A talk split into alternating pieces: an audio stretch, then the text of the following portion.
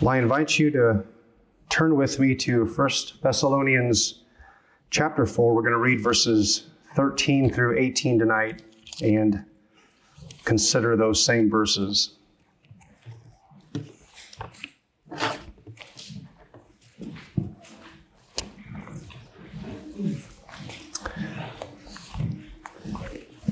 First Thessalonians 4 at verse 13. Before we read it and look at it, let's pray together. Our gracious God, we are thankful that you have completely revamped death, that you have come into this world uh, to overturn death as the wages of sin and to give eternal life in its place through faith in your Son. And as we look at the implications of this and what it means for us as believers regarding our mourning, our grieving, etc., when loved ones die, we pray that you would encourage us. You'd teach us things maybe we didn't know and remind us a lot of the things that we already know, but we just need to keep in focus. And we pray this for Jesus' sake. Amen. All right, First Thessalonians 4 at verse 13. But we do not want you to be uninformed, brothers, about those who are asleep, that you may not grieve as others do who have no hope. For since we believe that Jesus died and rose again, even so, through Jesus, God will bring with him those who have fallen asleep. For this we declare to you by a word from the Lord, that we who are alive, who are left until the coming of the Lord, will not precede those who have fallen asleep. For the Lord himself will descend from heaven with the cry of command, with the voice of an archangel, and with the sound of the trumpet of God, and the dead in Christ will rise first. Then we who are alive, who are left, will be caught up together with them in the clouds to meet the Lord in the air. And so we will always be with the Lord. Therefore, encourage one another with these words. Thus far, the reading of God's word, may He bless it to our hearts and lives this evening. Beloved congregation of hope and everyone uh, listening tonight, there are some uh, uh, doctrinal axes that this passage can be used to grind regarding millennial views and uh, rapture views, etc., which I'll leave to your uh, entertainment or study, careful study. Uh, but what I find fascinating about this passage is the pastoral flavor that the Apostle Paul um, has added to it. He's very concerned about these dear young Christians and how they're approaching death because some of these Thessalonian believers were dying after they had come to faith and they're becoming alarmed, and even their grieving is not going as Paul would have liked it to have gone. So, in a pastoral note, in order to encourage them, remember how he ends it comfort one another with these words, encourage one another with these words. Uh, he gives them some information regarding death. Now, the second coming of Christ was an event viewed by the Thessalonian Christians as imminent, soon to come, uh, certainly in their lifetime. And so, after they had come to faith, when some of them were dying, they started to conclude the people who have died before Jesus came again are missing out. They won't be part of his kingdom. They might not even receive eternal life. What happens to them when they die? Or do, do, we have to, in their minds, they thought we have to live all the way until Jesus comes again. If we don't make it, we are stuck. We don't have the benefits of Christ. That was something of what their thinking uh, would have been. And so this tempted them to approach funerals then of their fellow believers with hopelessness and despair. We don't know how to process this. And so, Paul, ever the pastor and the lover of God's people, uh, writes to them to explain to them how to view the passing away of believers before Christ comes again. And sometimes we can find ourselves in this same position as well. I'm guessing for most of us, we've crossed this bridge a thousand times at funerals and through lectures and through sermons, etc. It's a good reminder, of course, of how we're called to grieve and even approach a funeral of a fellow believer uh, when that day comes. Uh, we can wonder uh, will we ever see them again? What will that look like? If they die before Christ comes and I die before Christ comes, are we going to miss out on anything? Or will we get to participate in the last day, that triumphant and glorious day? So Paul writes in verse 13, if you notice, we don't want you to be uninformed, brothers, about those who have fallen asleep. Now, negatively, this word uninformed, it's not knowing or unaware. It's actually got a double negative in there. So it's a powerful uh, uh, thing he's saying, or we could put it positively. We very much want you to be aware of something. And so what he does is he informs them of some doctrinal truths. Now, I don't have to tell you, uh, as uh, members of Hope Church, how important doctrine is. And what Paul does, he ends with a note of comfort and encouragement to comfort one another. But before then, what does he do? He just teaches on what the last day is going to look like. He just writes out some doctrinal statements about how this is going to go, some order of events, you could argue, about the last day. And so Christian doctrine is very important. What we believe is very important. And we need to believe certain things in order to be comforted, even in uh, the midst of death. So the Holy Spirit provides this teaching and information so that our lives can be changed by it, particularly when it comes to mourning uh, a, a, a beloved brother or sister in Christ who has passed away. So this information changes how we grieve. He calls us to grieve differently than unbelievers. Catch that. That you may not grieve as others do who have no hope. He doesn't want the Thessalonians, he doesn't want any Christians to be grieving as though we had no hope. And the word grieve is literally to cause severe mental or emotional distress or pain of mind and spirit. So I want to clarify here what Paul isn't addressing necessarily in this passage, although you could argue it's a, uh, it, it, it could be a spinoff of it. He's not saying, hey, when you're a Christian and you go to a funeral, you shouldn't cry and you should dress in some you know spring easter outfit that's brightly colored and brings everybody joy etc he's not saying that. He's not saying that when you so when we go to a funeral as christians outwardly our grieving might look identical to those who don't know the lord. We'll be using just as many kleenexes shed just as many tears and have that uh, uh, sorrow about us. We're, we're, sad in that way. Uh, the grieving process for believers, oftentimes there'll be no difference in length between how a believer grieves and how an un- a non Christian uh, uh, grieves. Usually that first year is very difficult, right? Hey, we've buried this person and now we have our first Christmas without them, our first Father's Day, Mother's Day, our first Thanksgiving without them, etc. He's not talking about, hey, if you're a believer, you should be able to get over the death of a fellow believer instantly. Now, there's some people who think that or teach that. It's just not appropriate. That's not what Paul's talking about. Inwardly is where he's going. Inwardly, there is a vast difference between how a Christian grieves and how a non Christian grieves. We have hope. We can have hope. They have no reason to hope. We can weep externally. That doesn't mean we're hopeless. But what will take place in our attitudes and our hearts, which should take place, is an attitude which says, I don't have to despair. This is not the end. There is more to come. We have not reached the final chapter yet. We will one day turn that page and we will be at the last chapter and it will be incredible. So, this is just pushing the pause button on their earthly life until Jesus comes again. Now, that changes our internal attitude then. And uh, regarding the world's outlook at funerals and how sort of uh, different and incredible this teaching is. Leon Morris wrote this about the world, how the world viewed funerals in Paul's day. Nowhere outside Christianity do we find at this period any widespread view of a worthwhile life beyond the grave. Undoubtedly, some of the philosophers had an idea of a life beyond the grave, but they did not glory in it, and in any case, theirs was the lofty view of the few. Nowhere did it penetrate to the beliefs of ordinary people. The same might be said about the mystery religions. Sometimes they speak of a life beyond the grave for the initiates, but they do not have the ringing certainty of the Christians. The typical attitude of the ancient world to death was one of utter hopelessness.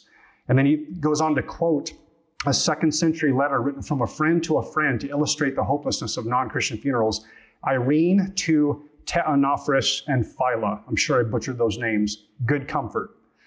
I am as sorry and weep over the departed one as I wept for Didymus, and all things whatsoever were fitting I have done. But, nevertheless, against such things, death, one can do nothing. Therefore, comfort ye one another. How do you comfort somebody if you can't do anything against death? There is no comfort. But again, that's the world's best effort at trying to comfort themselves in the face of death. So there's a black and white difference between how Christians approach death and how non Christians approach death. Since non Christians have no hope and, are without God in the world, the end of life is for them something that they can't explain, they can have no certainty about. And at funerals, they can wax eloquent about and talk about how amazing the person's life was, how they're in a better spot, but they have no basis for it. It's just good, positive speak maybe to encourage the people there, but they have no basis for any hope about a better future for the person. But for a Christian, we should be hopeful. Or let me put it this way we shouldn't grieve as those who have no hope at funerals because for four reasons. Our loved ones are taking a nap. Jesus' death and resurrection guarantees the resurrection of every saint who has died. Third, all sleeping saints will be resurrected first when Jesus comes. And then finally, we will be with our, our loved ones and with the Lord. So, those three things, very basic. We're just pretty much just stole the language of the passage. Let's walk through it. So, why can we have hope at a funeral? Because number one, our loved ones are just taking a nap. Take a look at verse 13, if you would. We, we do not want you to be uninformed, brothers, about those who are asleep, that you may not grieve as others who have no hope. 1 Corinthians 11:30, Paul says, I'm, I'm going to focus on that word asleep. That is why many of you are weak and ill, and some have died or fallen asleep, talking about believers in the Lord's Supper who uh, drank unworthily. 1 Corinthians 15, 6, then he appeared to more than 500 brothers at one time, most of whom are still alive, though some have fallen asleep. 1 Corinthians 15, 20, but in fact, Christ has been raised from the dead, the first fruits of those who have fallen asleep. John 11, 11, our, our friend Lazarus has fallen asleep, but I go to awaken him, Jesus said. And then Matthew 27, 52, the tombs also were opened, and many bodies of the saints who had fallen asleep were raised. Why does Scripture speak of saints who have fallen asleep? Because the view of a saint who's fallen asleep is one who's now taking a nap, as it were. They are down for the count, they will be sleeping for a while but what always happens after you take a nap? You get up. As in, taking a nap isn't the end of the world. When you've fallen asleep, you get up when the time is right and when the next day comes. And so there's hope in that language that, hey, believers have fallen asleep, but the day will come when they will rise again. And our souls after death, after we, while we're going to sleep, uh, Jesus says to the thief on the cross, Today you'll be with me in paradise. So so for those who have died and gone on, they are asleep as it were their bodies, but their souls and spirits have gone to be with the Lord in paradise. And Paul talked about departing to be with Christ, for that is far better in Philippians 1. So again, he's talking about leaving this world into a great place. In 2 Corinthians 5 8, we would rather be away from the body and at home with the Lord. So the portrait of a believer who has died is someone who's sleeping and has gone to be with the Lord in an amazing place in his presence. Not the full new heavens and earth yet, but gone to be with the Lord without a body, but in soul and in spirit. So they sleep, they are lifeless, their bodies are buried, they'll start decomposing, etc. All that uh, is, is indeed true, but we're just taking a nap. And I, I heard someone put it like this. To me, this has been helpful. None of us would despair if a loved one of ours went and said, Hey, I'm going to take a nap. We'd all say, Awesome. Maybe I'll take one too. And we would assume that we'll see them again. Oh, they're just going to bed for the night. Okay, we'll see them in the morning, generally speaking. And so, even the language that's used here, how this is translated, captures something that none of us should approach a funeral when a, a dear one dies. Our, our spouse, a child, parent, right? A, a sibling in Christ in the church, a dear friend. None of us should despair in the sense that, oh, this is the end. No, they're, they're asleep. And there will come a day when they will be awake again, and we will be with them, and we can look forward to that. So that's why we don't mourn as those who are hopeless when we go to the funeral of a fellow believer. The second reason we can have hope at a funeral is that Jesus' death and resurrection guarantees the resurrection of every saint who has died. Uh, verse 14. Since we believe that Jesus died and rose again, even so, through Jesus, God will bring with him those who have fallen asleep. This is a big note of encouragement. I want to highlight one word in here, a preposition, through Jesus. It can be translated through or on account of. Some translations have it as in Jesus, but through or on account of would be a better translation. What Paul is saying is this on account of the death and resurrection of Jesus Christ, every one of us who dies and goes to be with the Lord before Jesus' second coming will be raised again. Guaranteed. Everyone who believes in Jesus on account of Jesus' death and resurrection will be resurrected on the last day. So our relationship with Jesus secures that resurrection. The passage brings us to the reality of being united with Jesus so that everything he underwent, we undergo. He died and was raised. We will die, Lord willing, uh, unless Christ comes first, and then we will also be raised.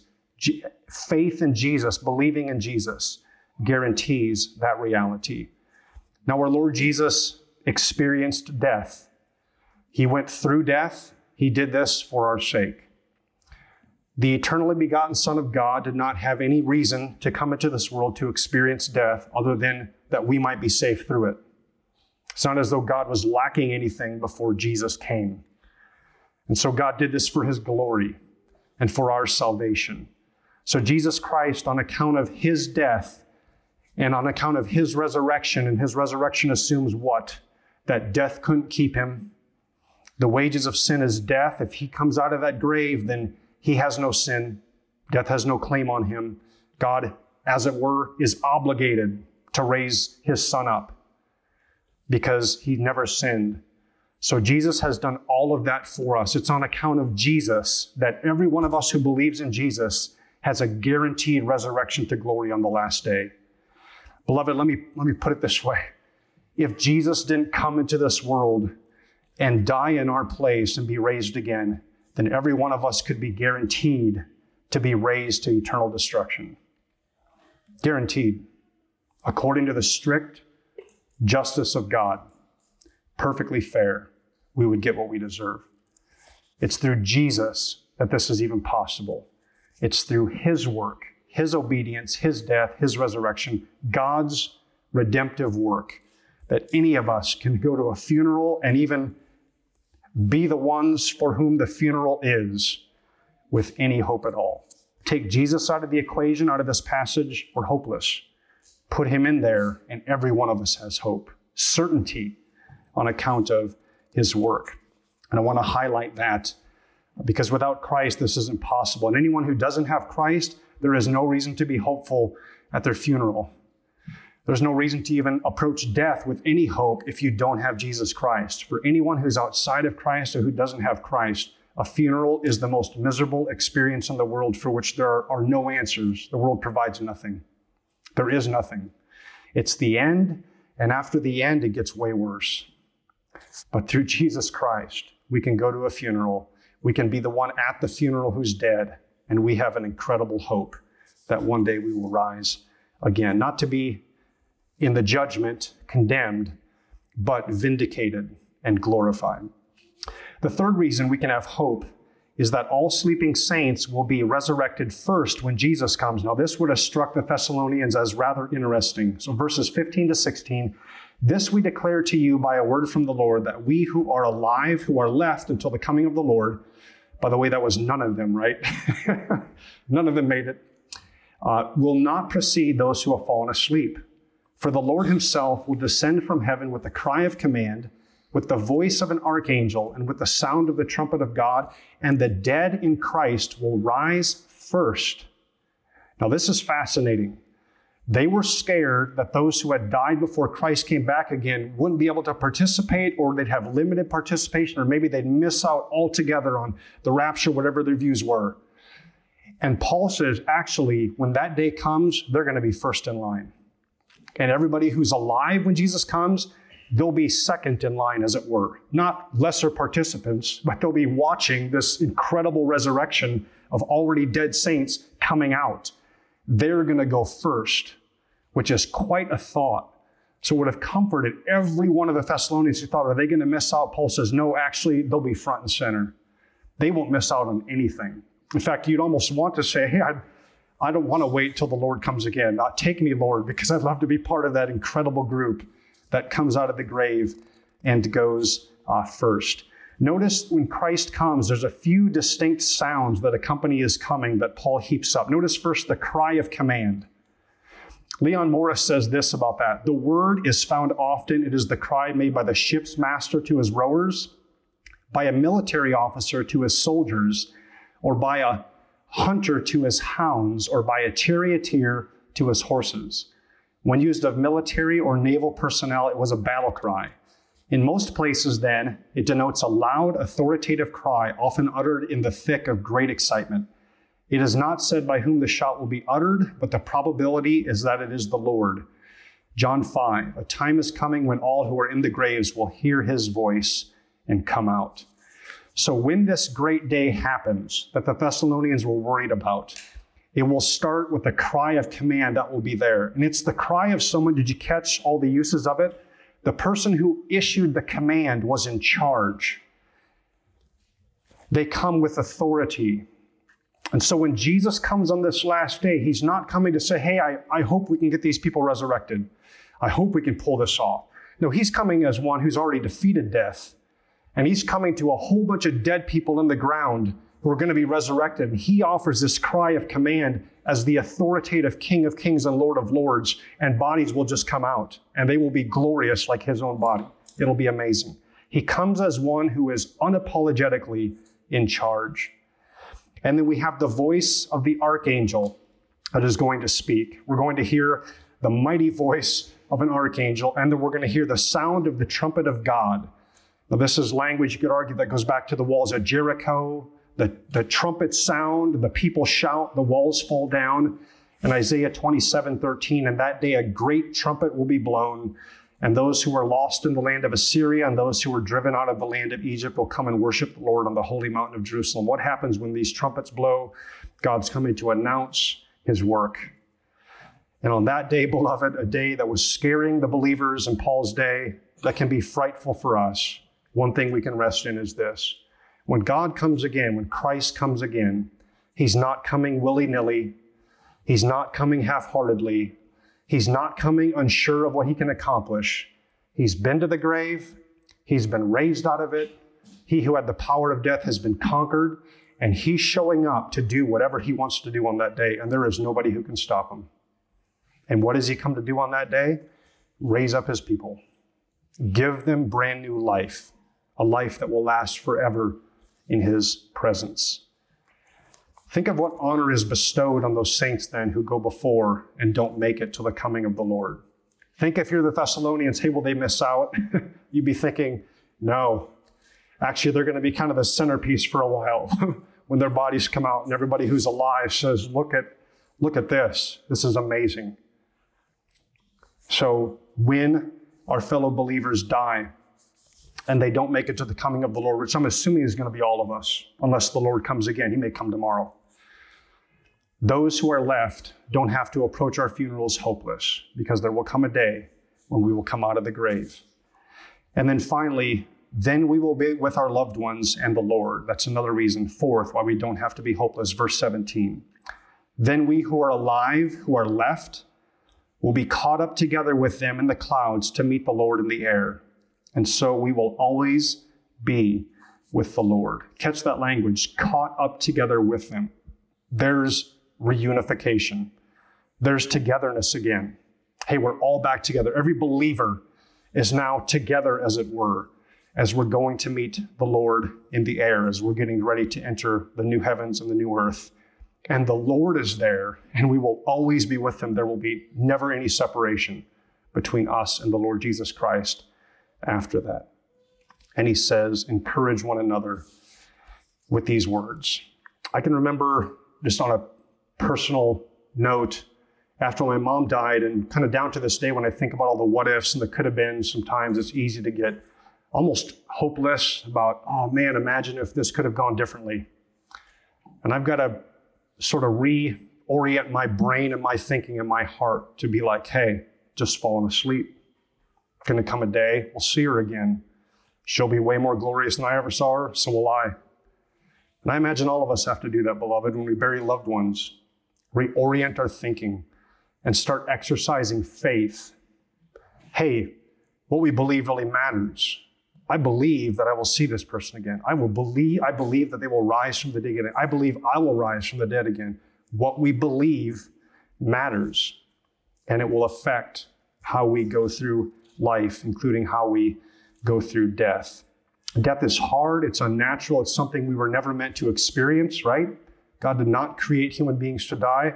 We brought that into the equation with our sin. So every time we go to a funeral, it's a difficult thing to experience.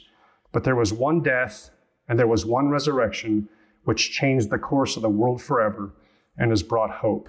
That's the death and resurrection of Jesus Christ. He's brought hope to every single funeral, and everyone who is united to him by faith is a conqueror as well over death and will one day rise out of the grave, not for eternal punishment, but for eternal life.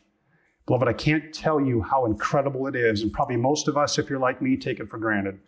You go to a funeral and you say, I'll see that person again. Not, and it's not a vain hope. Not like, hey, I, I hope I see him again someday, or I'm pretty sure I will, but guaranteed, they're a believer, I'm a believer, I will see them again. This is amazing. That transforms death. Beloved, the world that we live in is filled with darkness. Satan is a horribly wicked individual and all of his demons. And they have done the worst thing in the world fill hell up with image bearers of God. And when the world goes to a funeral, they rightly despair. They try and make the best of it. You and I would too if we were unbelievers. But as a Christian, you and I can approach a funeral and we can go there saying, Look, we have hope. You're crying, miss the person dearly, wish that it didn't have to happen this way, but this is the curse of sin. This is this world. But there's going to come a day when this is all over. And what's the great promise of Revelation 21? No more death. It'll be amazing. All of that is given to us through Christ. He's the one we worship. He's the one we praise. He's the one who's made all of this possible. If it weren't for Him, every funeral we could rightly despair. Let's pray.